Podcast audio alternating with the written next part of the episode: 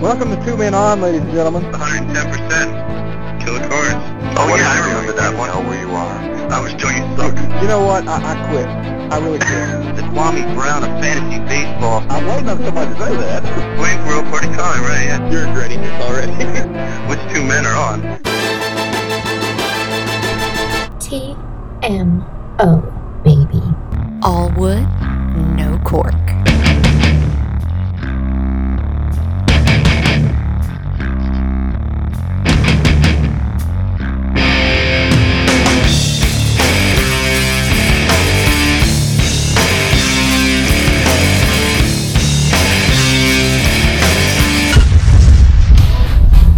TMO number 31. Ahwatukee and Boston got their first tastes of BDL glory last season when both clubs secured trips to the playoffs for the first time. But which team is more likely to experience a sophomore jinx? After years of plotting, planning, and sucking, Brian Caskey's patience finally paid off last fall as the Crawford Cramps became Black Diamond League champions. Brian will join us today to talk about his title run, his long history in the BDL, and the controversial Velocin initiative. Plus, what does Johnny have to say about a retiring KCC legend? You're listening to BDL Radio. This is Two Men On. Johnny Holmes. What's up, man? Ah, we're back. It feels good. I'm comfortable. I got this mic set up in front of me. It's a beautiful mic. My co-host took care of me, set me up. Yes, fans, we are here to kick the Pony Express's ass. Mailbag. Sexy time. Nah, for real, it's it's good to be back back on the air. Um, got a good show planned for you guys today. Um, really think so. Of course, uh, Brian Caskey will be here in a little while, and we'll uh, have a lot, have a lot to talk about. I think we uh, will end up going probably over an hour with the with the BDL champ. So it'll be a good conversation. Looking forward to it. But uh, uh, just catching up a little bit, Johnny. What's what's up with you in the Killer Cars? Uh, I'm stoked. I mean, I think there's uh, potential for a playoff run, but um, I wouldn't be angry. You know, getting another pick. Uh, I'm gonna play hard. Uh, love, love all my minors. I, I can't get enough. Well, clearly uh, Frankie Fishrat feels the same way. This guy. The Italian mobster.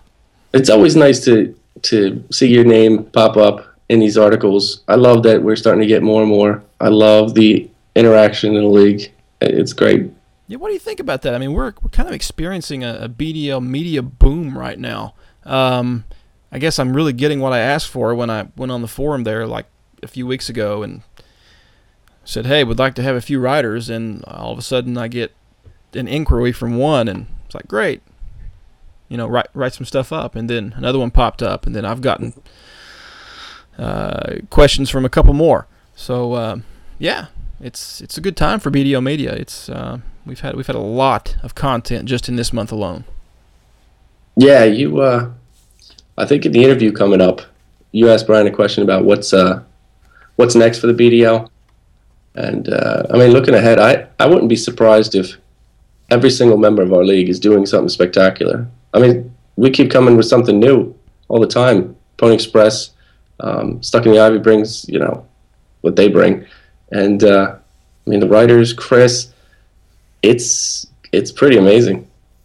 Of course, it you know it, it lends it lends a real sense of uh, you know realism, um, for lack of a better word, to the league. Uh, of course, you know produced a little bit of a dust up between uh, I think you and Craig there last week. I didn't even do Uh, anything. over over Mike Trout, and um, uh, you know I, I don't know where that where that breakdown was from or or whatnot, but you guys have to learn when you're dealing with the media. Um, what you say is on the record. media. I love it. It all started with Buck Bradley. You Yeah, know, extra innings. Don't forget him. Buck's the pioneer. Yeah, I, I heard he was recently promoted. sweet. Ex- extra uh, money in the paycheck. Got a secretary. Oh, nice. Double O status. Oh, No, it is good to be back. Um, one thing that um, I think was really the standout, uh, the standout thing from the winter meetings, Johnny, that I, I, thought might be fun to talk about for a moment is the abolishment of, of the Darvish rule. Um, and I- interesting because of the timing of it. You know, any other off season uh, wouldn't really have been that noteworthy, I don't think. But um, you know, for the for the sole fact that we have now this 25 year old starting pitcher for the New York Yankees, uh, potential ace for the Yankees, depending on how CC Sabathia performs. Um, you know, Tanaka, uh, who he'll he'll set out the entire 2014 as a result of this of this uh, rule change. So it's uh, you know I, I'm I'm very anxious to see uh, reactions to that develop and change um, as Tanaka takes the mound several times throughout the summer. Mm-hmm. Yeah, I um I will not say that I got screwed here because that would create way too much uh, you know feedback in, in that TMO chatter thread we've got. um, you know, you people know what you did. um, it is going to be interesting. I I really don't care. Um, Yes, you do. it's a rule. We made the rule. It's fine. We or got rid of the rule, whatever. And um, I just want to make sure that people don't regret this, you know, nine months down the road and reverse it. Then I would have gotten screwed. Yeah, no, I, I don't think we're going to do that because I really don't like to be in the business of of making a rule or repealing a policy and then uh, changing it 12 months later. Uh, and I know we're going through something kind of unique, you know, with the Volleson initiative stuff that uh, you know you, you, can make an argument that uh, that that's sort of what we're doing with that, or at least open, opening opening it up for. But uh, I think that's a bit of a different, complicated situation, or not complicated, but uh, controversial. Um, but no, I mean, you know, we voted on it as a league, and you know, it's not like, you know, OPS certainly hasn't come up again since 2007 or eight or whenever the last time it was that Craig was waving that flag, and uh, you know, I, that's just not really the type of precedent that that I want to set as commissioner. You know, in this league, you know, I, th- I think when when we choose a course, um, with with few exceptions, we ought to stick to it. hmm I mean, I, th- I think with this Darvish rule thing, we'll find out early on. It, this first year is going to be just, you know, a lot of people like the fact that you know, wins, Ks, um, you know, potential dominant starter uh, is just sitting out there on waivers. No one can, uh, you know, grab, use, build, build. You know, I, my team aside, having the first pick, the waiver pick. Um, I think the original idea was to give uh, the worst teams the, an opportunity to rebuild. You know, with that uh, waiver allowing those players um, to be picked up.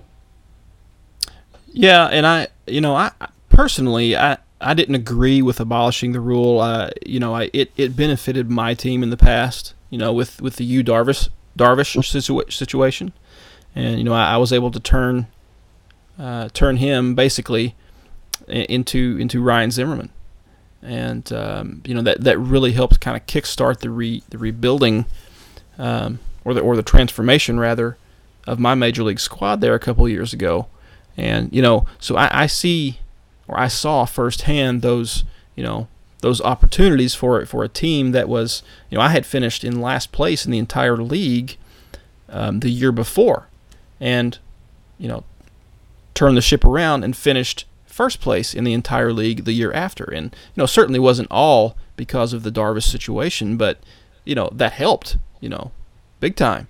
Yeah. And and so I, I think taking those opportunities away, you know, personally I think it was a mistake, but uh, I understand completely where. Um, the the league members who voted to abolish it, I understand where they're coming from. Sure. I mean, it's it's cleaner. It looks nicer. Um, I think the the benefit it had, it just jump starts a rebuild. And I think if I, actually think if you don't look at my team, because I think the common uh, thought out there is that my minor league team is stacked, and why why give him another uh, you know dominant piece? If you take a team like without you know proven guys up at the major leagues at least, um, like the Ducks, um, and say they don't deserve to have a an impact guy, you know, help jumpstart that. I, I just thought it was beneficial. I agree. Johnny, let's talk a little bit about uh, last season, which was really the season that was for a couple teams and the season that was not for another couple. Um, but first off, we saw two teams that had never really experienced uh, the postseason uh, get there for the first time, or, or, at least two managers, that being uh, Joe and the Amish Brotherhood and Kevin and the Boston Double Downs, um, both of whom burst onto the playoff scene for the first time. But who, who do you think uh, is more likely to to suffer a sophomore jinx this year after that success? Well, uh, congratulations to both of them. Um, I'm super happy for the Amish. I'm super happy it came after the North Division ended. um, I, I, it was well deserved, and he's been building this for so long. I don't think he would. Um, I don't think Joe would stumble at all, save for any change of plans on his part. I, I know he gets itchy here. Uh, he's been itchy lately. And uh, Kevin, I, I, like what he did last year. Um, just came so quickly. Uh, he's got an interesting mix of players, some older, uh, some kind of broke out last year. I might have to go with the double downs if I had to choose one. Choose one that, that would falter? Yeah. I would probably go the other direction for the simple fact that this has nothing to do with with the Amish's roster, but uh, you know Joe Joe is one he seems so uh, uh, you know back and forth on, on what direction he wants to take constantly. So I'm just never too sure about him. I'm never too sure exactly how close he is to pulling the trigger on you know uh, restocking his farm system by you know dealing a couple valuable major leaguers. And you know, for all I know, that could be you know tomorrow. So um, uh, I, th- I think it's probably more likely that, that Joe would become frustrated with the situation as opposed to Kevin. But uh, uh, again, as you say, Kevin, uh, of course, is new to new to this experience as well in terms of, of, of success, and we you know we'll we'll see how he how he responds to it this season. Yeah, I mean, Kevin's new to it. I think I like all his trades. I like what he does. He's very uh, methodical in that sense. But I mean, given the mix of his players, given the breakouts he had, some some of the breakouts last year, and in your your uh, your league conference over there, I mean, it's it's, it's going to be tough to to get back. Let's talk about one other team. Um, the uh, team that that uh, really I think proved its doubters wrong last season when it reached the playoffs for the second consecutive year, that being the Malibu Bay Beers. Uh, but the question, Johnny, I'd like to pose is you know, when when you look at Chris's team right now and, and the success that they've had in the postseason, the past two seasons, or at least getting there, um, do you feel that the team's window for success and window to compete for a championship is it is it still opening or is it already beginning to close? Uh, I don't think either. I think he's right right in the um, prime of his his stretch. Um, all his young guys were breaking out I mean, Goldschmidt. Um, well, it has, I mean, to, you, it has to be one or the other, doesn't it? I mean, you're either climbing the mountain or you're on the other side. Well, when you say championship uh, competition here, uh, I think he's the best combination of um, that we've seen since Earn left of, of Earn plus like knowing what you're doing. okay. I think there was a, a, tad bit of luck on Earn's part. I mean, he focused right on the numbers. Chris is very. What do you mean yeah. a tad? he focused on the numbers, and, and Chris does the same thing, except I think he put so much effort into um, studying the minor leagues, uh, you know, really trying to gain value as, as opposed to where he, uh, you know, found a player originally. Um, it, it's a good combination, meaning I don't think. Uh, his window is going to close anytime soon.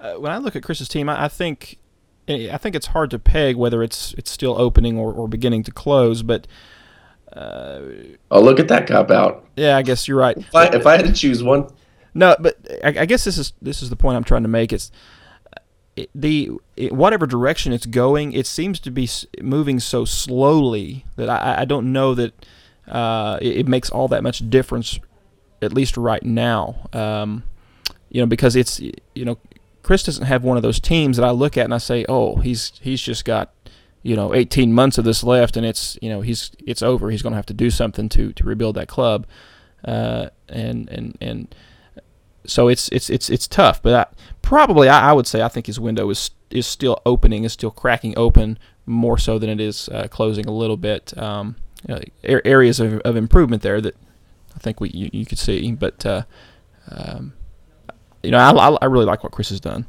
Yeah, it, it is still opening. I mean, he made the playoffs last. Was it last year or the year before? Both years.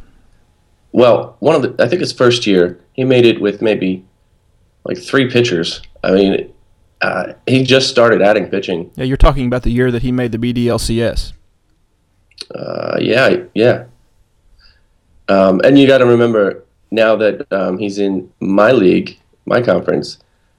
I'm not sure that there's going to be much competition for that playoff spot um, for a couple years here. Uh, I think he's safe, and um, and once you're in the playoffs, you know you can lose like me.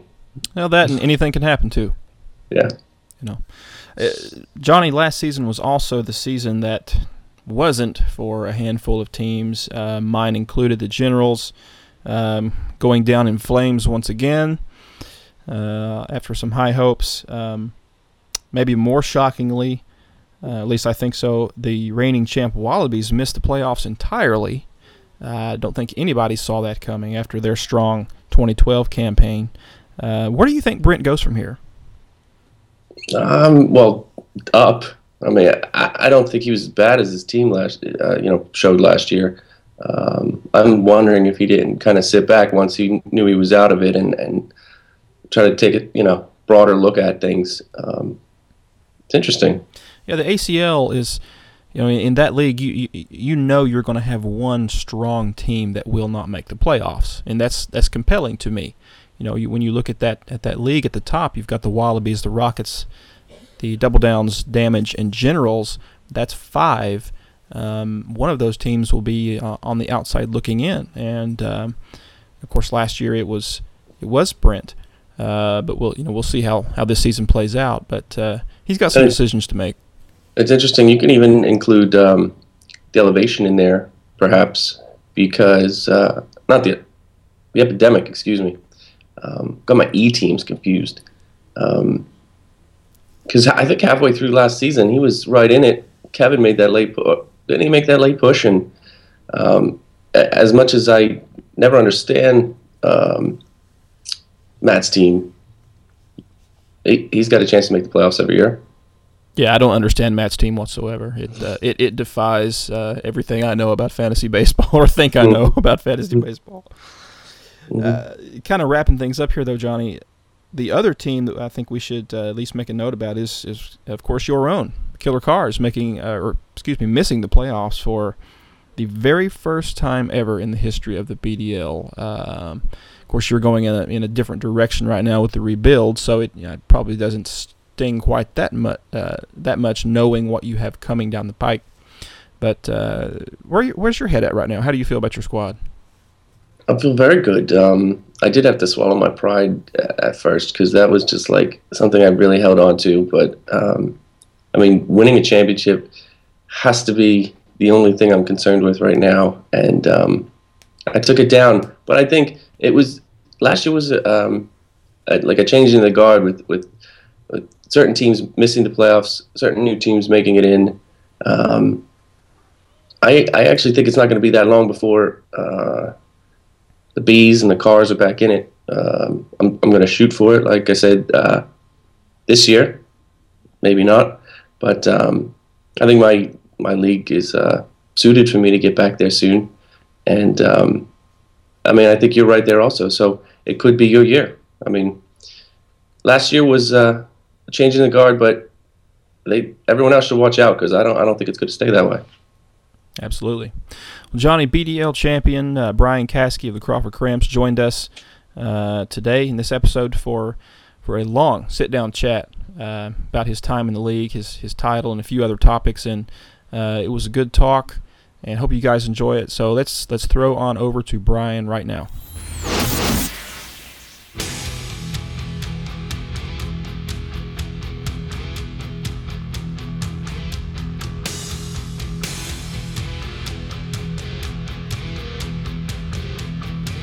Okay, guys, it's time to get the cramps with the BDL champ. We're here with Brian Caskey, the reigning BDL champion. Glad to have you here on TMO. How's it going, Brian? Thank you very much. Doing doing very well. Glad to have you. Good to be here. Yeah.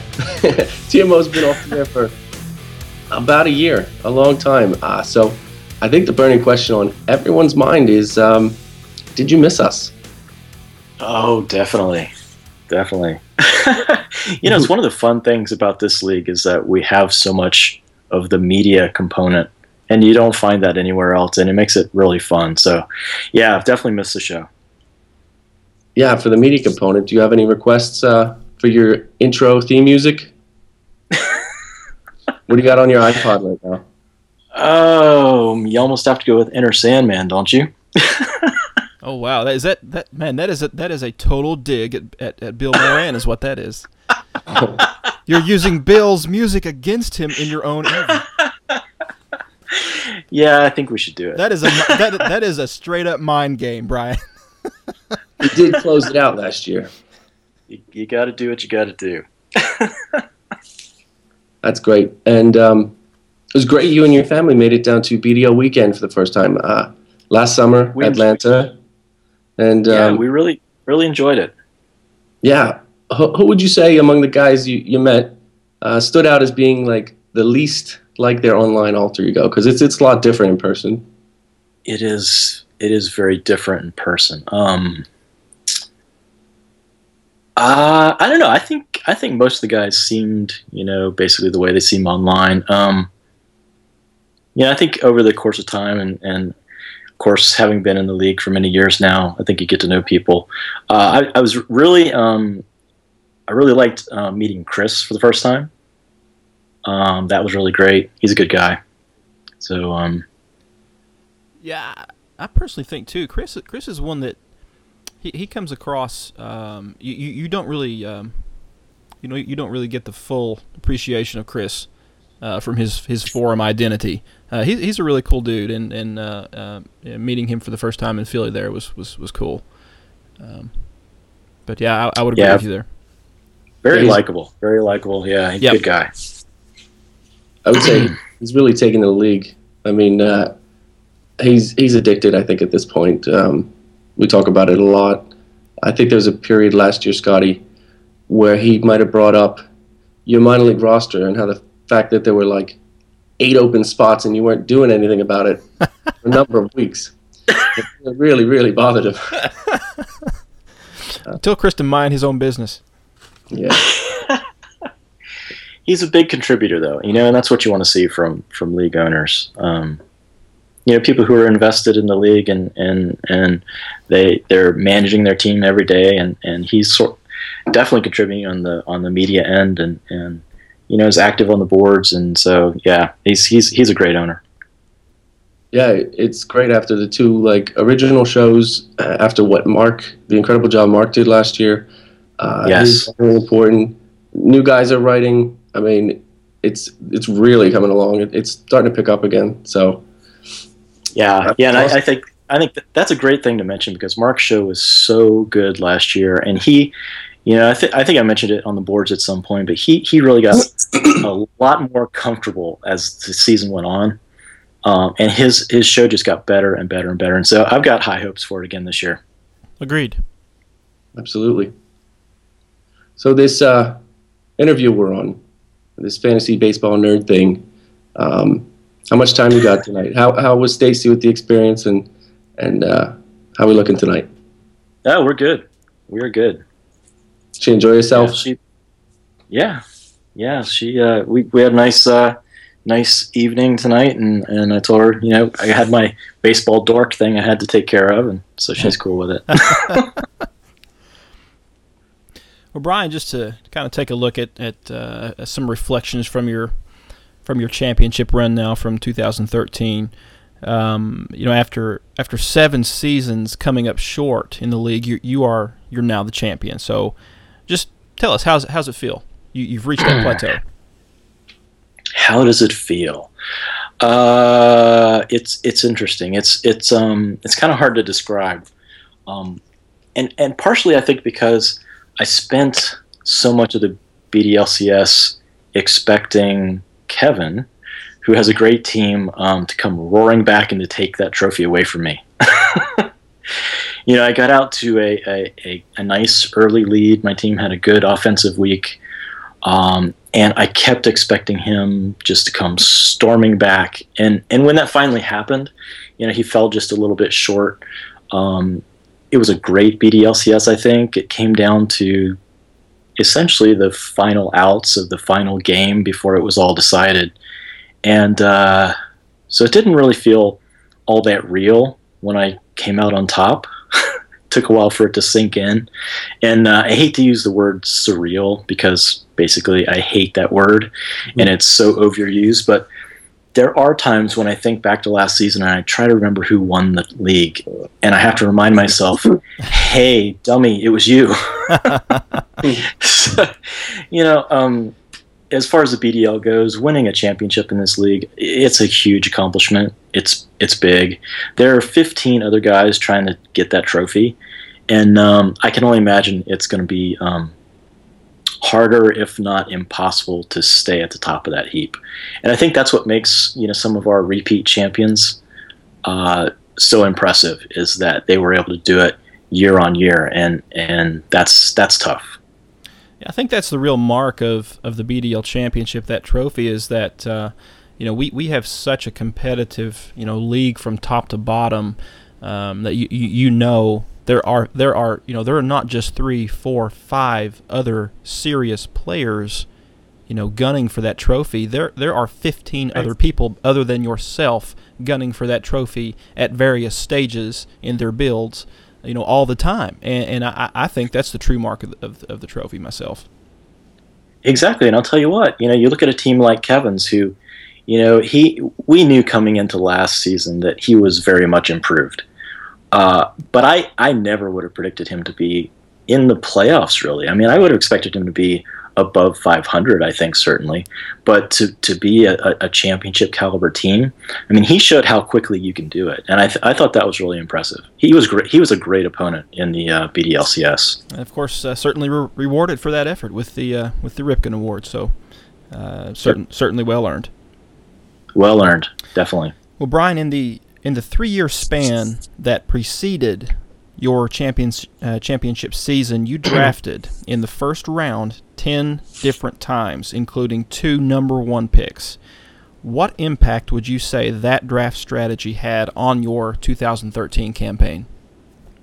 Mm, yeah, I, I think picks, of course, are very important in a dynasty league, and and you really have to maximize, you know, what you get in return for those picks um, when you make them.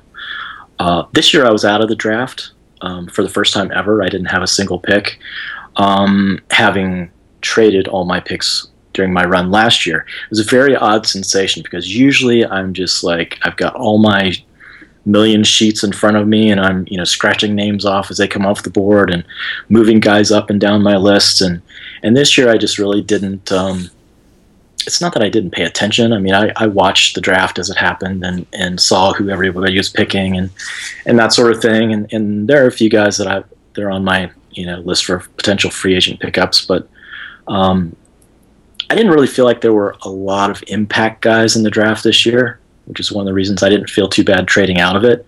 Um, others will certainly disagree with that.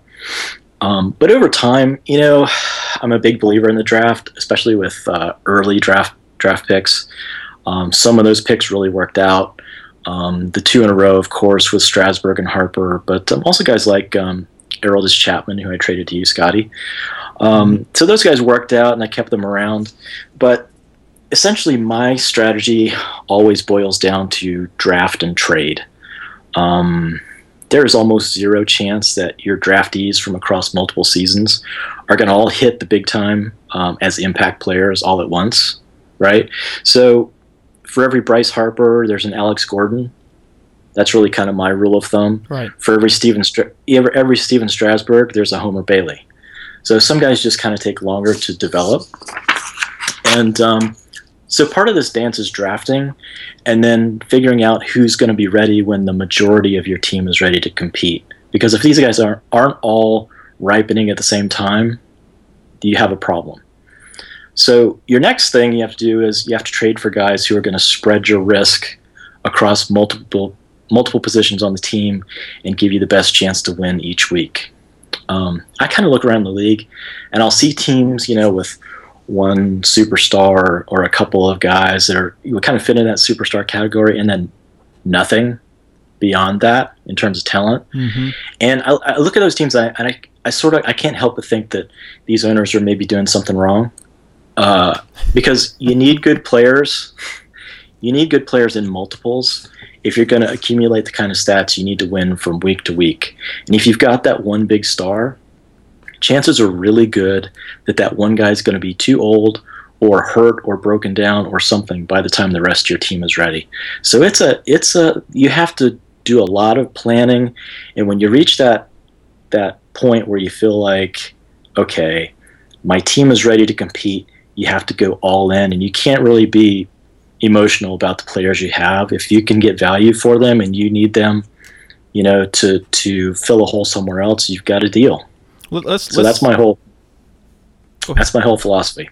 Let's let's let's talk about trades uh, just for a moment. Then you're you're certainly a less prolific trader than, than some are, but when you when you do pull, pull the trigger, uh, you know I think you, you you try to make it count.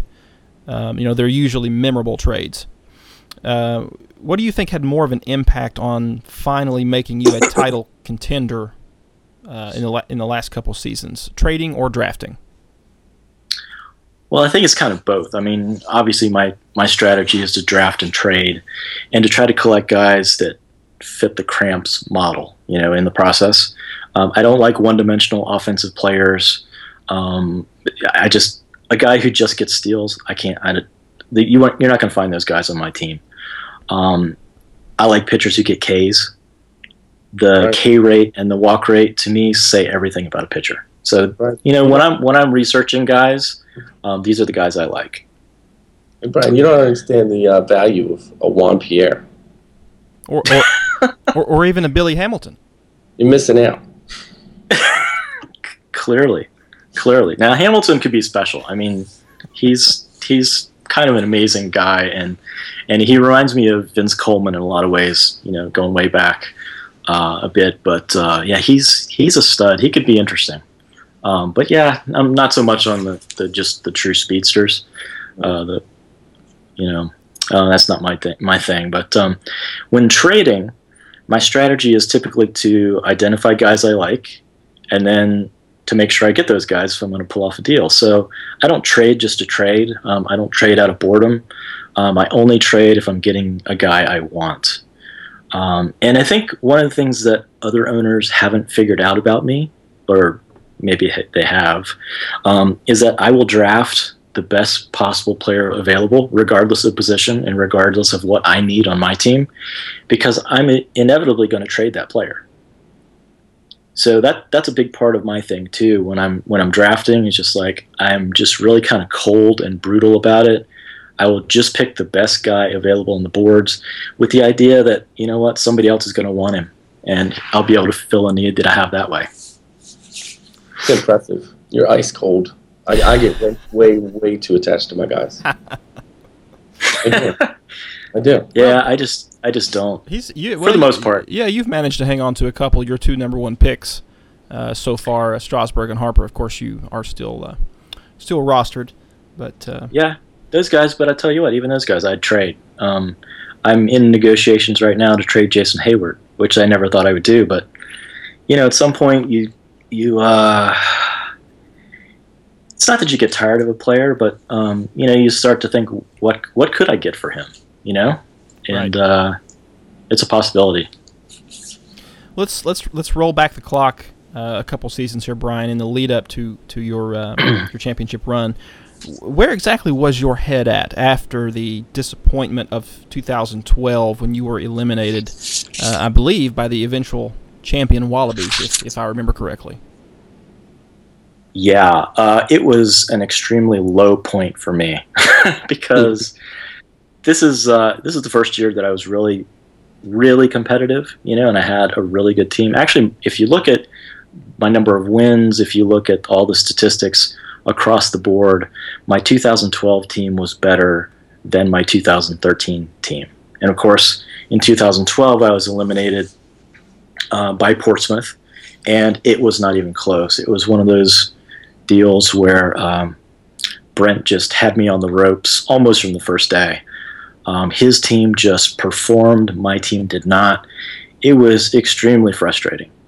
Um, so, you know, my decision after that season was okay, you know, my team performed all year long. We got to the playoffs. It's a crapshoot. It was a huge disappointment. I'm not going to change a thing.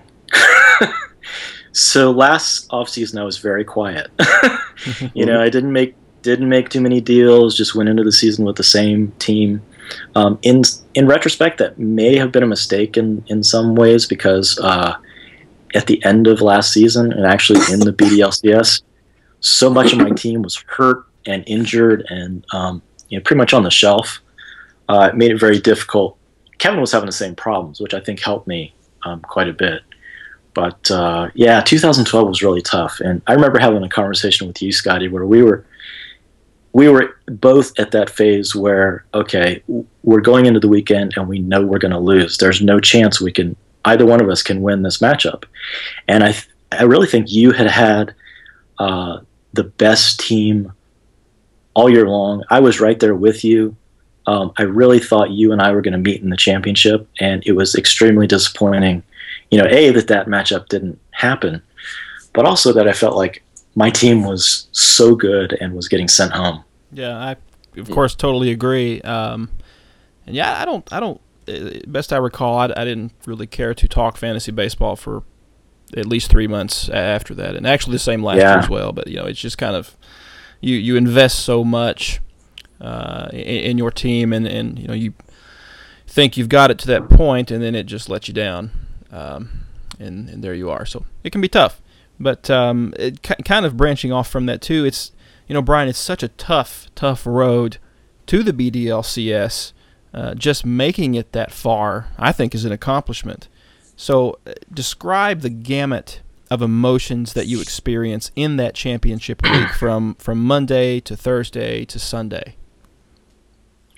Yeah, it uh, that week for me it was such a nail biter. Um, coming up against Kevin's team, I really, and I think I even said this on the boards. I said um, I thought that Kevin's team should be favored because my team was banged up and beat up, and and uh, I really felt like he had the stronger team going into the championship series. Um, and it turned out to be such a nail biter.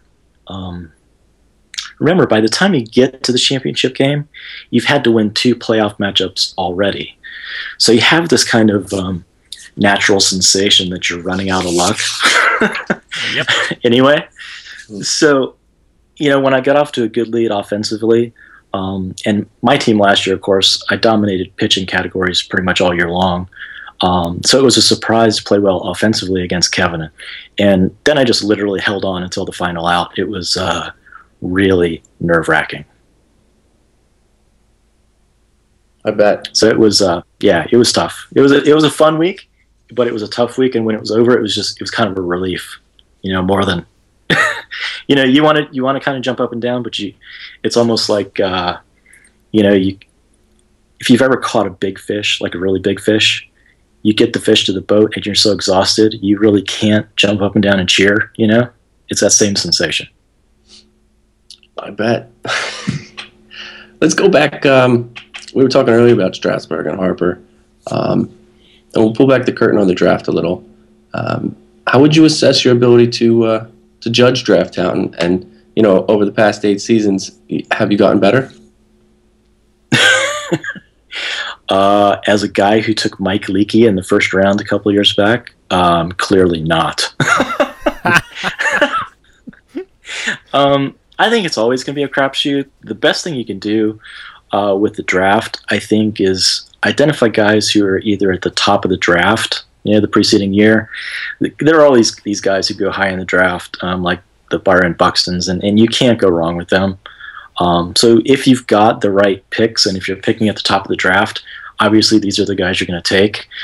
Um, otherwise, you kind of have to uh, look at guys who went undrafted in the BDL the previous year, uh, played well in rookie ball, and seem like they have some talent. And um, sometimes those guys will turn into gems. I'm talking about guys like Eddie Butler, you know, or uh, maybe Miguel Almonte, who's on my roster right now.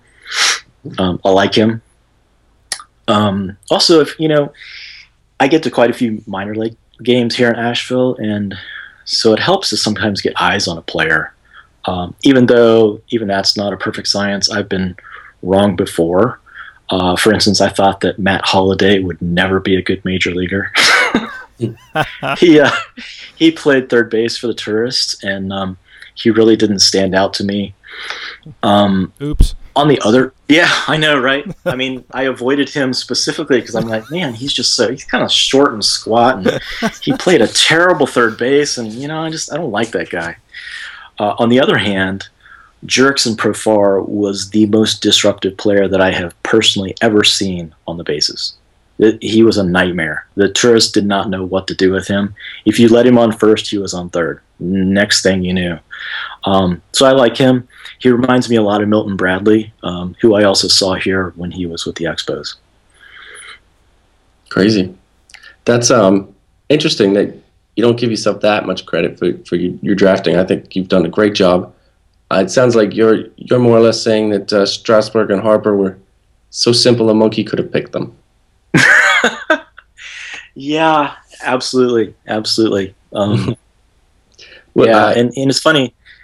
There was that year that I had the first four picks, uh, and you know, I, picking uh, picking at the top of the draft is not difficult. But you look at the next three, and it's like, eh. you know, didn't do so well with those next three. So I think it's just a, a total crapshoot. Well, Harper is the big name. He's remained virtually untouchable. And I said uh, he can be had. Do you still believe in his upside as much as you ever did? I do. I do. I think um, he had some bad luck last year with some injuries and whatnot. Uh, he's kind of, you know, he's still a little bit raw, but if you see the guy's workout routine and his work ethic and you hear the things he says, he says all the right things. I really think he's going to be a great player. I really do. Although this year he said he wanted he wanted to get big as a house, which I thought Hmm. was interesting. Yeah, I think I think he wants to hit the ball, you know, 800 feet. That'd be good for you. But if the offer for uh, Mike Trout straight up came today, accept, decline.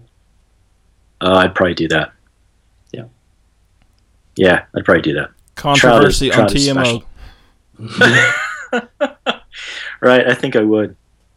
Yeah, Trout is uh, Trout is impressive, and he's he's a guy like I said. He he does a little bit of everything. That is not And, the uh, answer I that- that's expected, good. Brian. Impressive. Impressive Really? honesty. Yeah, I would yeah, too. I, I think I would do it.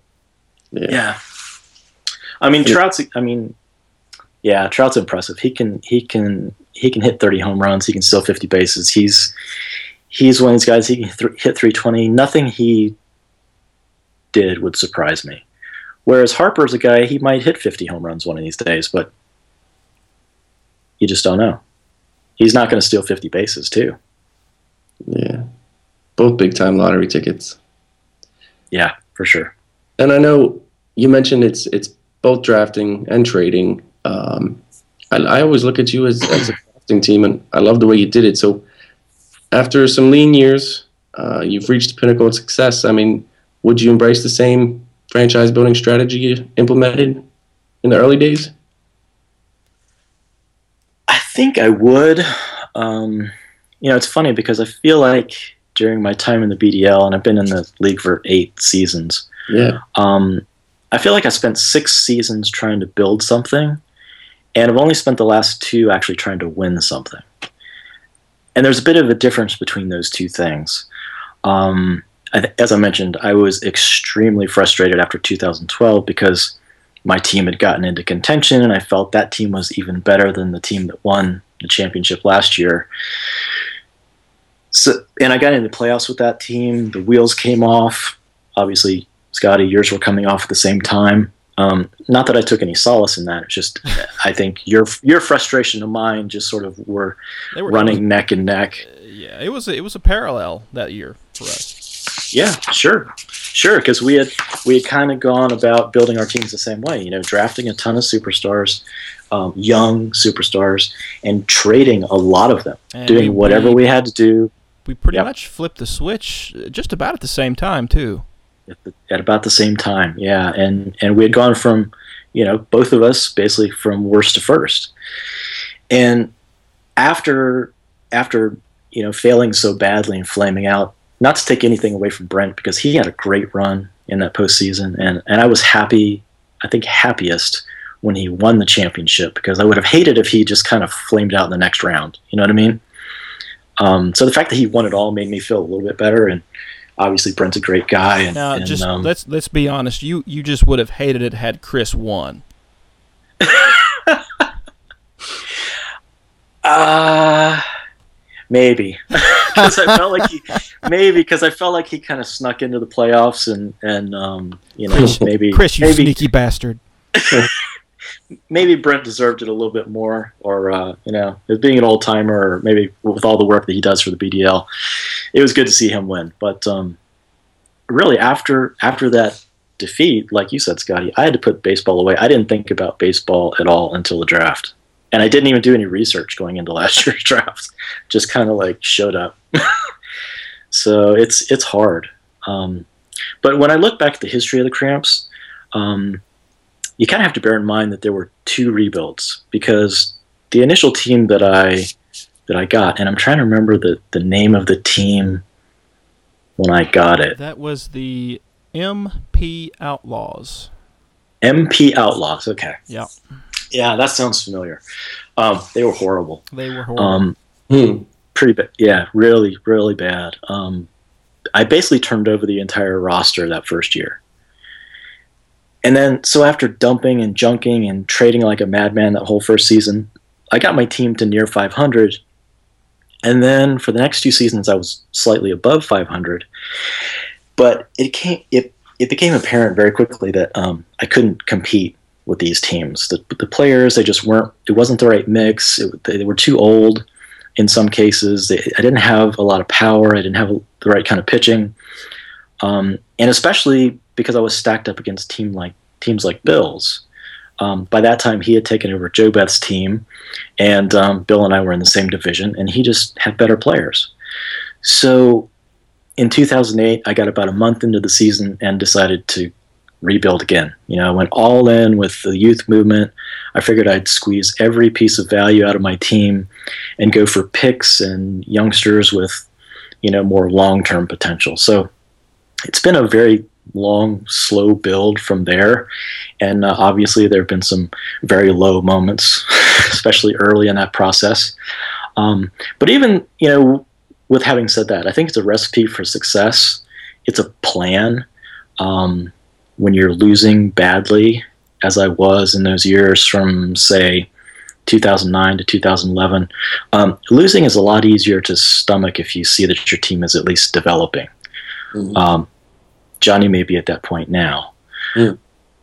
And I think some of the other owners in this league, and um, Johnny leaps to mind, Connor and Kevin, um, they're sort of following their own variants, maybe, of that recipe. Kevin is a very astute trader and he's a smart numbers guy. And it really came together a lot faster um, for him than it did for me. Um, with Connor, the jury's still out. We'll kind of have to see if he has the discipline and, uh, in some ways, the ruthlessness to let some of his babies go. You know, when the time comes. I have I have no doubt that Johnny Johnny will be able to do it. Uh, he's he's a little earlier in the process, but when the time comes, he's going to be so stacked that he's going to be able to wheel and deal and get the guys he needs and make a real serious run, you know, for the for the title. Agreed. Yeah, I think Yeah. we'll uh, I think we'll delve a little bit more into your history and just here in just a few minutes, Brian. Uh, kind of stemming off uh, from from the team you you, in, you inherited there, but uh, just to shift just to shift gears a little bit, um, uh, something a little more current. You, of course, were a were a, a vocal supporter of the Volleson Initiative proposal that we're finally seeing implemented in full this year. So, uh, tell us what are what are your your expectations for its big rollout? Did you call it the Volleson Initiative proposal? that's that's a good one. Um, let's just uh, let's just call it what it is. It's the Volleson rule.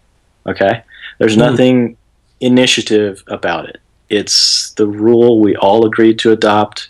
We've phased it in over two seasons, and now it's a part of the official BDL rulebook. I mean, it's not an experiment; it's here. Let me just state for Um, the record, while while we're on this this subject, I I actually loathe that name. I I, I re, kind of res- I kind of resent the fact that, that Chris's name um, is so is so attached to it, and that's that's honestly Yeah. out of fairness to Chris because I th- I think he has received a lot of unnecessary heat from from this this uh, this changes uh, uh, critics. Uh, you know, a majority of the league did vote to approve that proposal, so uh, you know. I- I- exactly. I kind of I kind of do resent that, but it's you know it is what it is, and we kind of have, have fun with it. So That's probably my fault. Yeah. Well, well, I mean, I, I'll ex- I'll explain a little bit more why I'm in favor of it. Um, and and I, I agree. I think uh, I think in some cases Chris has gotten a little bit more of vitriol than he he probably deserves. Well, definitely more than he deserves because it's it's not all that controversial. I think once you take a longer view at you know how fantasy baseball leagues are constructed. Um, but you know, in terms of you know expectations, I think teams have either taken a long view, like I have, and have at least planned to have adequate players manning these new positions, or maybe they haven't. And I think the owners that haven't been planning, quite frankly, these are the ones you're going to hear the most complaining from. Um, but all the new rule does is it puts us into the basic parameters that the rest of the world plays under in plain vanilla 5x5 rotisserie. Um, except in 5x5 roto, you play with five outfielders, not four. So, um, you know, we had kind of a hybrid uh, uh, roster before. All this is really doing is normalizing our rosters, in my in my view. I mean, I, I think it's a good rule. I like it. I think it establishes balance between uh, hitting and pitching, and um, I think that's a good thing. yeah, there, there's uh, quite honestly probably some resentment resentment um, uh, from some parties over over my decision to to allow that back um, on the winter meeting agenda for this coming December. But uh, just honestly, for the for the sake of for the health of the league and and, and so on, I, I just felt that it was. Uh, you know, if if it should be restated, it should be, uh, um, you know, because we have had, you know, whether it's uh, you want to call it controversial or not, you know, there there has been that uh, that kind of cloud hanging over it, and and um, you know, if if there are issues that arise this year, then well, there's your chance to address it. But uh, if not, then it's it's an opportunity for for those who supported it in the first place to uh, to hold strong and and and you know just kind of uh, tell the league loudly and, and permanently that you know this this is the direction in which we're going. Well, yeah, because you know, as I mentioned, we're we're not making up rules here. Um, if anything, we're conforming to the way the rest of the world plays fantasy baseball. In my ESPN league, for instance, we have three bench spots on the entire team. This is hitting and pitching. The rest of the squad is active. So, owners in the BDL are complaining there's no bench. There's no bench. Come on, this is this is part of playing fantasy baseball, and sometimes you have to cut guys loose. You might not want to do that. You might want to park them on your bench forever.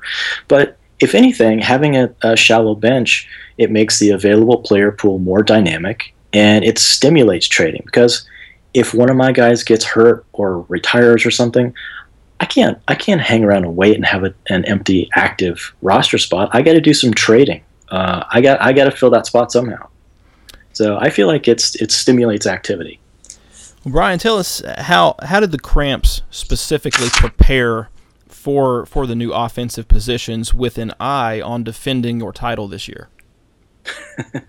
well, we moved our backups, guys like Todd Walker and, and Brandon Belt, into the starting lineup.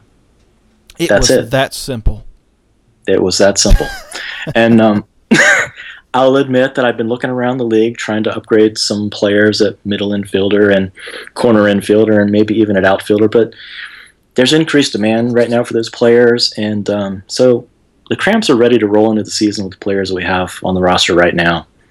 Um, I didn't have a bench to speak of, you know, after the the Volossin rule went into full effect. So I did swing a, a small deal for Alfonso Soriano, who he came inexpensively. He'll fill a nice role for me. Um, he can still hit. He's still got value, and he can fill in on off days. Um, same thing with Eduardo Nunez, who uh, I like quite a bit. He plays multiple positions, so, and I think guys like that will have a little bit more value as we step into this.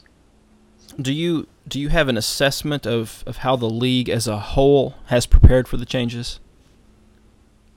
Do you think there are any, Uh, any standout teams that that uh, really have, have not taken it seriously enough to, to prepare? I think you have owners who are ready and, and owners who are not ready, and that's basically the, the long and the short of it. Um, the guys who are ready, I think, are going to get off to a fast start. Um, just because they've been planning, they got these these guys in place, and, and when the season starts, they understand that spreading your risk around your roster and making sure you have an adequate play, player at each position, you know, that's the way you win. Um, I have tried to look around the league and see who's ready, and to be honest with you, every time I do that, I get to the Woos roster and I throw up because he's got like he's got like three third basemen listed in his starting lineup, and I can't I can't figure his team out. Ouch. So uh, I don't know. I don't know. I I'm such a uh, I'm such a um, a perfectionist, I guess that I have to set my roster the way it's going to look on opening day, like right now. and, and when other people don't do that, it's just such a funny thing to me. It just it drives me crazy. But uh, I think most people are at least moderately ready um, to start the season with somebody playing at these positions. Well, obviously, as we've you know touched on already, some degree of controversy has followed uh, the initiative since its proposal uh, uh, approval two years ago. As a supporter of this particular evolution of the BDL, in in what ways do you believe that concerns that some have over it are are overblown? Uh, well, there was a lot of talk, you know, when we were initially discussing this about how it was going to devalue pitching to the point where, um, you know, it was essentially valueless. I mean, obviously that's that's ridiculous. Half the categories uh, that we play for are pitching categories. Um, I just think it balances things out. Um, and I think people are going to see that as we go into the season. Um, I think it is adjusting trade values. Um, Mike and I were having a conversation today, and um, we were we were kind of saying, you know, trade values right now are just kind of all over the map. Um, so I don't I don't think people necessarily know what what to expect and what players are worth, um, especially hitting versus pitching. Um, but I think I think people are going to figure that out as we as we step into the season and as we as we get into this a little deeper. And I think it's all ultimately going to be fine. It's not, you know, it's it's not like we're um, reinventing fantasy baseball here. We've added a couple of hitting positions. That's it. That, that might be the quotes of the interview there, but do you, did you have to be you personally did you have to be convinced that this was a positive change for the league, or or was it really a no brainer for you from the get go? No, um, I didn't have to be convinced. I thought it was a, a great idea from the start. Um, I've been playing playing vanilla five by five for years in other leagues, um, so it just makes sense to me. Um, the only difference there is, you know, it's not head to head. You it's you know you accumulate stats all year long in each category. Uh, I play in one league over at Yahoo with uh, Peter Kreutzer, who's also known as Ask Rotoman. He writes a column for MLB, um, and some of his fantasy dork friends. Um, I play in another league with some friends, including my wife and my brother.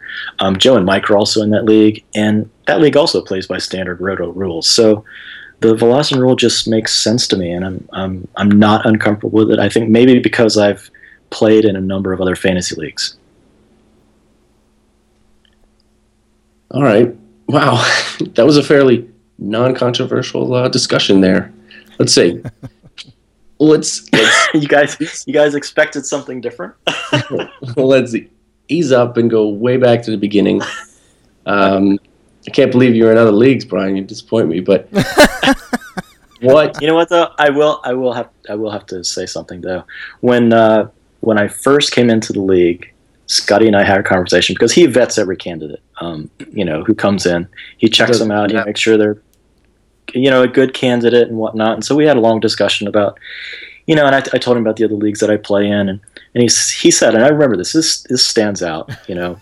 From 2006, right? Oh wow! Scotty said, "Yeah." Scotty said, "Well, you know, you described one of your other leagues as being your main fantasy league. He said, and I hope I hope over time that the BDL will become your main fantasy league.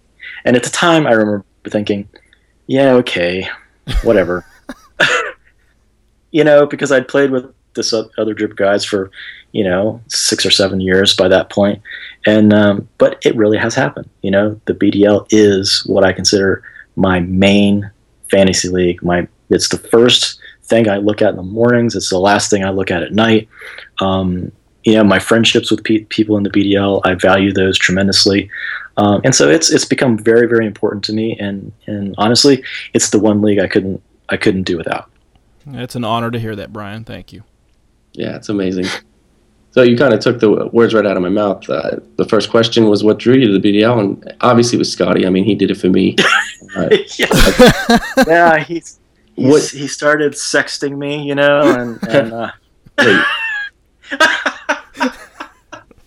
so what? I mean, you talk about the friendships you made, the guys here. What what else keeps you here? What what what else do you love about the league? Oh, it's definitely um, the chicks, you mm. know, and uh, the the money. The money's good too. Um, really, though, it's it's the camaraderie. This is this is the kind of league where everybody in the league is basically friends with everybody else. We've known each other a long time, mm-hmm. and you just don't find that everywhere. You know, and, and, and it's nice that you know we've had um, less turnover, I think, than you see in a lot of leagues. Uh, there's a depth here that you just don't find in other, um, you know, more casual fantasy leagues. Plus, Agreed. there's the chicks. and you get, to, you get to see them every day. I mean, it's almost like going to another job. It is right. Yeah, absolutely. Every day of the year, I'm I'm on the farm. It's it's great. it is, and I'm gonna go go back now exactly back to when you joined the league, and I'm gonna oh. list you off uh, the original top ten draft picks that that comprised your nucleus back then. Only oh, two of which are still playing baseball, and. Uh, So that's Carlos Beltran and Adrian Beltre. And listen to the rest of them here Rich Harden, Richie Sexson, Jeff Kent, Chad Tracy, Andy Pettitte, Jason Isringhausen, Felipe Lopez, and Cliff Floyd. And oh. uh, so, how did you ever recover from all that? God, hey, don't don't knock that team too bad. I mean, I had uh, I had Neifi Perez and uh, Michael Barrett too, right? Those are big time players. Um, Hector Carrasco. I also had a- Emil Brown. Was he even a player? Wow. Uh, Is that a Actually, it's it was I don't know. I have no idea. Um, I cut him right away. I, I don't know. I didn't know who he was. Um, but actually, it was kind of fun early on because I had the freedom to cut or trade everybody on the roster. You know, I didn't draft these guys. I was not attached to them at all. Um, For good reason. You. yeah, true. most of them. True. I think Eddie Murray was still playing baseball on your team. you might have been. You might have been. Um, but it was a little bit like the stock market too, because as soon as a guy had a good game, I could look to move him, try to talk somebody somebody into taking him off my hands and and to improve what I had just a little bit. Um, it was, and I have to mention this too because it was a smaller league back then, and so I was able to pick up some decent players, you know, off of waivers, and um, I was also able to swing trades for some good young players, um, like Ichiro Suzuki um, he was on my roster that first year. I gave up Andy Pettitte and Chad Tracy for him. Good memory. Brent, Brent might not remember this, but I, tra- I, that was a trade that he and I pulled off. I remember him uh, sending me the email. You know, pleasure doing business with you. Uh, I also had uh, Felix Hernandez way back then, um, and I traded uh, Jason Isringhausen for him. Wow. Um, yeah, I picked up guys like Jon Lester and Jered Weaver. Got those guys on waivers, um, and I think they were like like basically your AAA type players. I don't think they had broken in yet, but um, Jesus, hearing some of the names that I started with, that uh, that team really was pretty shitty. Yeah, it's amazing to think back and look at the names. I was talking to Chris just the other day, and um, we were commenting that we should have tried to keep track of the teams, like at the end of the year, who was on what team, and Oh really yeah, and see. Uh, it'd be interesting if anybody uh, out there in BDL land wanted to put that together. If you're good with spreadsheets or something. Um, oh yeah. And we've made a lot about your uh, you know many many lean years. I mean if nothing else i've got to give you uh, a lot of credit for your patience. I, I couldn't believe it. Every year like trying to talk to you and you're like i'm being patient. I'm still still waiting. So after all that you know aside from making kevin cry last september what's been your most enjoyable experience? It's got to be you know after all of that Uh, yeah, the championship was nice, but I th- I think perhaps for me an even bigger moment um, than winning the championship, per- possibly, was taking the BDL West away from Bill, and doing that in a season where that wasn't supposed to happen. You know, 2012. You know, Scotty and I were talking about it a moment ago. We both basically went from worst to first and people had talked about our teams as you know being up up and coming and and whatnot, but we weren't supposed to win. And coming, you know, ha- having been the doormat in that division for so long, uh, to come back and win the ch- the title, you know, um, of the BDL West champion, that felt good. That felt good. And maybe it shouldn't be this way. Maybe it's not nice, but uh, Bill's a fun guy to beat. Sure. I mean, he was dominating that division. It had to feel good. It felt good. Yeah, it definitely Yeah. felt good. I mean, that has to be your greatest rival. Um, do you have any other favorites in the league to, you know, quote, give the cramps? Uh, well, I'll tell you, a team that has constantly given me fits is um, is Ort's team. No matter what they're named, he just every year I do not play well against him. So he's always been one of my natural rivals. Um, I'm really looking forward to to playing Chris's teams more. You know, in because you know he was in the other division before, and and we really didn't get a chance to play that much. And um, so it's been fun going head to head against Chris and also Joe because again he was in the other league and and uh, so it's it's fun to, to match up with him because he's a he's a great guy and I, I felt for Joe a, a lot um, this last season because I knew he had high hopes for his team and losing to me in the semifinal round had to had to be kind of painful. Um, and having been there the year before I think I had a lot of empathy for him and what, what that what that feels like. It's not going to keep me from beating him again this year, but you know, Absolutely. And um, I mean, over the years, we've seen different reactions from from the champions reaching that plateau. Um, I know after 2012, you um, you sta st- stood pat, um, and I guess going forward, you're you're kind of uh, taking a wait and see with the new positions. I mean, how, how do you expect to stay motivated um, to s- stay in that elite exclusive club, the championship club? Uh, what do you expect for for the Cramps? well, I think I'm just going to tr- uh, try to keep doing what I've been doing. You know, try to make sure I've got the best possible players at each position and just let the guys play. Um, you know, I like my pitching right now. Um, I know there was that trade uh, week or so ago where I traded Matt Moore away, and I think that raised some eyebrows. But I really felt like uh, my team had enough pitching to compete against anybody um, week to week. And matter of fact, I think I could dominate pretty much anybody week to week. Um, but I didn't feel like I had that same kind of leverage on the hitting side of the ball. So even looking at some kind of a modest upgrade from Pablo Sandoval, who, by the way, I find to be a very frustrating player to own. He's constantly injured.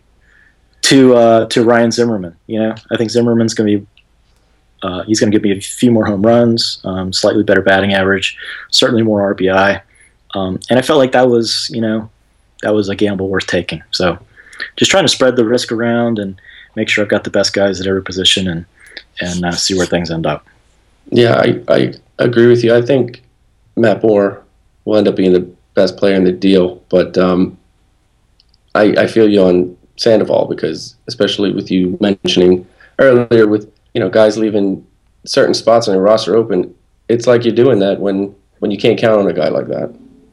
Oh yeah, yeah. I mean, he he played well for me in the playoffs last year, but really there were huge chunks of last season where I didn't have him because you know he had a broken foot or he had an elbow problem or I forget what all his various injuries were. But I mean, I understand. I understand he's lost a lot of weight this offseason and he's you know going to be a free agent. and He's very motivated. I don't care. I'm just tired of the guy.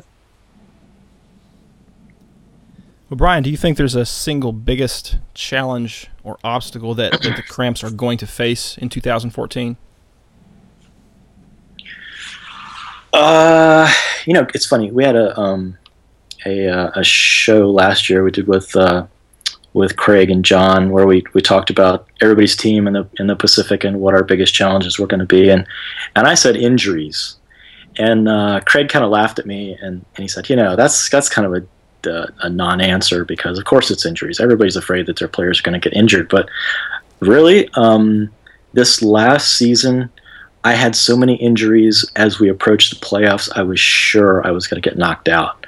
And um, it somehow I won those three matchups in a row in the playoffs, and um, I, I, was kind of amazed by that, especially with all the injuries I had and missing, you know, missing Jason Heyward and missing Bryce Harper, and and of course uh, Jose Bautista was on the DL. I mean, you go into the playoffs with three of your three of your starting outfielders on the shelf, you you got to be worried.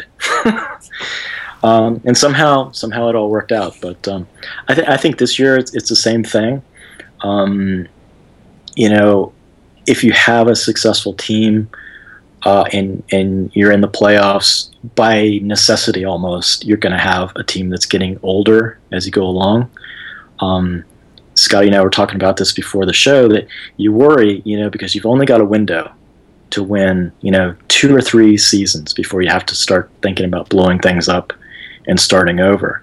And so that's what I worry about. I worry about, you know, um, having a lot of injuries, not performing, getting to the playoffs and being old and hurt and, and, and flaming out. That's what I worry about. I, I agree with you more or less because I kind of reached that point with Pujols and Lincecum.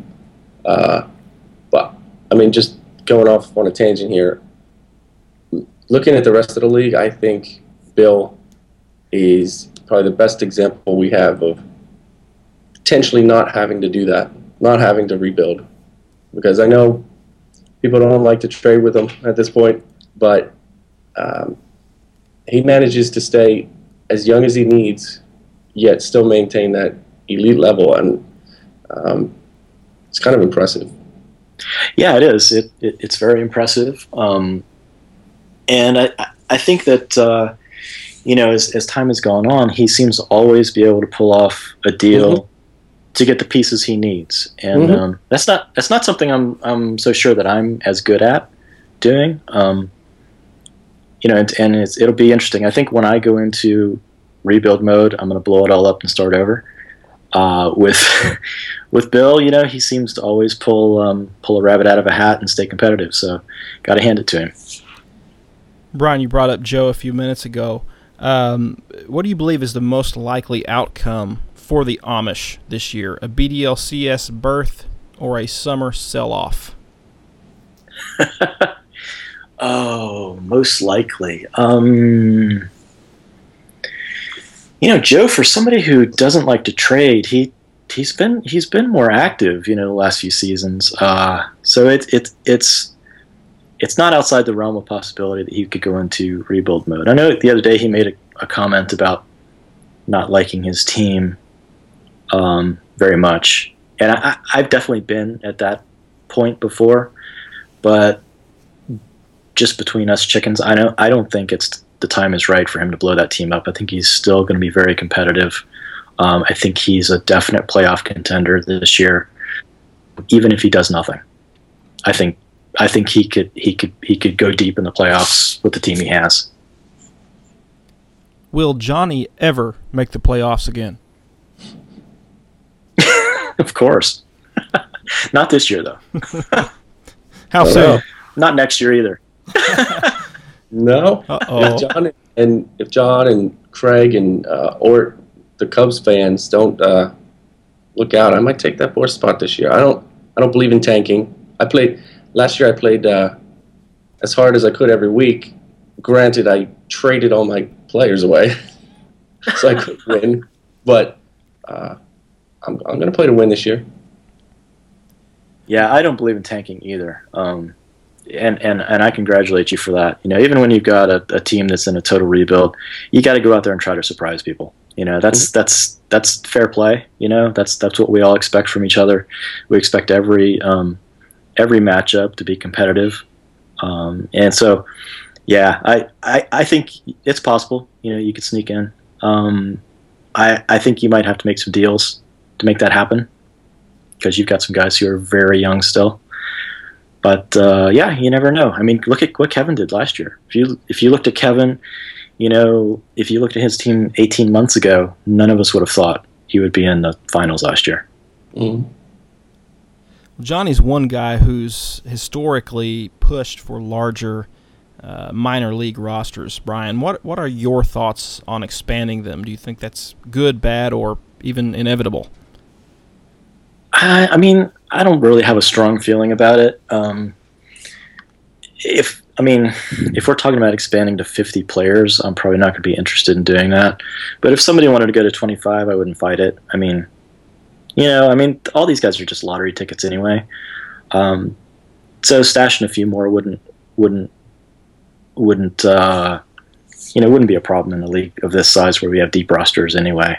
But uh, I'm, I'm pretty happy with 20. I, I find it to be a, a manageable number, and to go to too many more, I think would uh, require us to do an awful lot more homework, and I'm not sure that uh, all of us are interested in doing that. Do you have any feeling on what the next evolution of BDL fantasy baseball could be? Or what would you like to see? yeah, I'm kind of I'm kind of satisfied with the BDL the, way it is right now. I'm really I think it's a great group of guys. Uh, I, I really think we we we put the best product out there. I mean, we we we have a terrific um, competitive atmosphere, and I I I you, actually you said it um, at the winter meetings. I think last year. I think you you talked about putting the league on cruise control for a few seasons, and I I, I think that would be really cool, just to rock and roll with what we got and just have some fun. Well, Brian, before we wrap up, of course, we have the obligatory prediction question. So tell us who wins in 2014. Who wins both the ACL and the PCL? Oh wow. Uh, well, it's kind of hard to say that the playoff contenders won't be the same ones that we saw last year. To be honest with you, um, I haven't seen any dramatic improvements from some of the teams who are outside the playoffs. Um, you would like to see that with some of the teams, but um, so I think in the Pacific, it's going to come down to one of the Amish cramps and the beers, um, which I think will be exciting. Um, I'm not sure either of those two teams has the pitching to really keep up with mine, so clearly I like my chances. And um, I'm truthfully going to do whatever I can to beat those guys all year long and take every category I can away from them. uh, in the Atlantic League, I like the Rockets quite a bit. Um, he was coming on so strong at the end of last year. I think he's made some good moves this offseason. Um, and I like the double downs again. Um, the Generals could surprise there as well, though. I think uh, I think the Generals have a, a strong team. The Damage, I know, were a very strong team last season, but um, you know, and, and they're still strong. But I, I just don't see that team doing anything other than getting older right now. And uh, you mentioned it a moment ago, Scotty. He could he could make some moves. He always seems to find, you know, somebody to, to deal with and, and to obtain some players that are going to keep him in the hunt.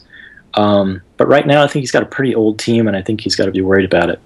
So um, I am I'm putting him outside the the championship um, contention ring at the moment, but uh, wouldn't surprise me to see him sneak back in.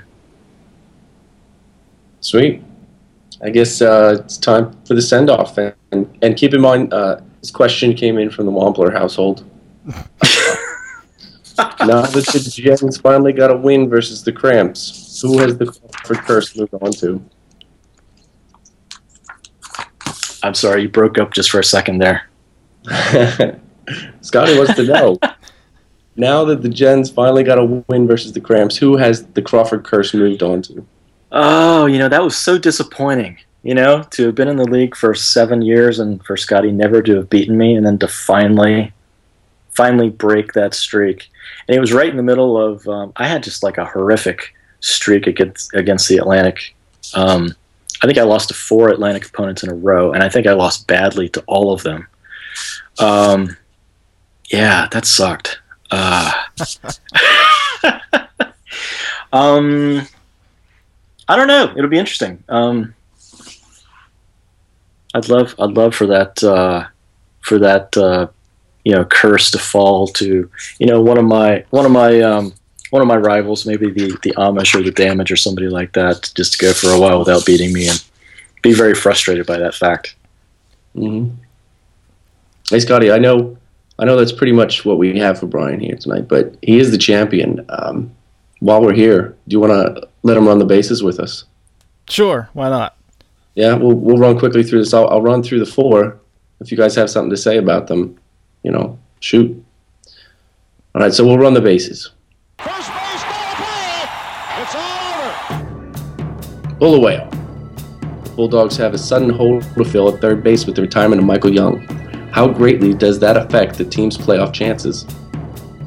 Uh, didn't have high chances in the first place, so I don't know that it affects them all that much, but it certainly doesn't help. Hmm Yeah, that's what I'm thinking too. I, I, I, don't see Bulawayo as a playoff team yet. I mean, they've got some nice pieces, but uh, they're a, a, year or two away. Um, if I if I were Tra- uh, Craig, I think I'd be looking to move some pieces around. Okay, Nor NorCal. CC Sabathia says he's added muscle this offseason, bolsters pitching strength. Who wins more games for the Yanks, CC or Tanaka? Good question. Um, Tanaka's still such an unknown, so I'm gonna say CC, but I I could be very easily convinced to just take a shot with the lottery ticket there. Yeah, I can I can see that too. Um, I mean, CC's got the experience. Um, he looks good. I mean, I think we've all seen photos of him this off season. Looks like he's slimmed down and added added some muscle. Um, I have no idea what Tanaka is, or or you know, never having seen him pitch. Uh, I I don't think he has the same kind of um, reputation as some of the other premium Japanese pitchers that we've seen come out of the J- Japanese league in the last couple seasons. So I'm gonna go with CC there. CC's done, in my, in my opinion. Done. You think, think, so? Wow. I think the damage still make the playoffs, but I think CC's one guy that just absolute falls off. Well, he might win six games and Tanaka five. the Yankees aren't going to be that great, man. They're not going to be a very good team. A-Rod's going to hit four home runs. so what? What is old is new. 31-year-old Grady Sizemore, who hasn't played in the majors since 2011, has agreed to join the Red Sox. Will a BDL team roll the dice on Grady next month? Uh, you know, last year I would have said, I would have said absolutely with, um, you know, with the new roster format. I, I'm not quite as convinced, but probably. I, I would put the odds at better than 50%. Uh, if I've got an empty DL slot, I will. That's crazy. I can't believe he's only 31. It's a rousing endorsement. yeah, that that's about it though. Oh man, I, I swear I thought, uh, of course, you know, Grady, a former Gen, um, part of our first uh, BDLCS, or, well, our only BDLCS run in, in 2007. I, I thought he was going to be such a special player, but uh, Yeah, yeah. in- injuries really just uh, totally, totally derailed derailed Grady. But Johnny, I'll handle the last one here. So long, Lance, 15-year veteran Lance Berkman has decided to hang it up. Berkman was originally drafted by the Killer Cars in the third round of the 2006 BDL draft. Johnny, any parting words for your former slugger?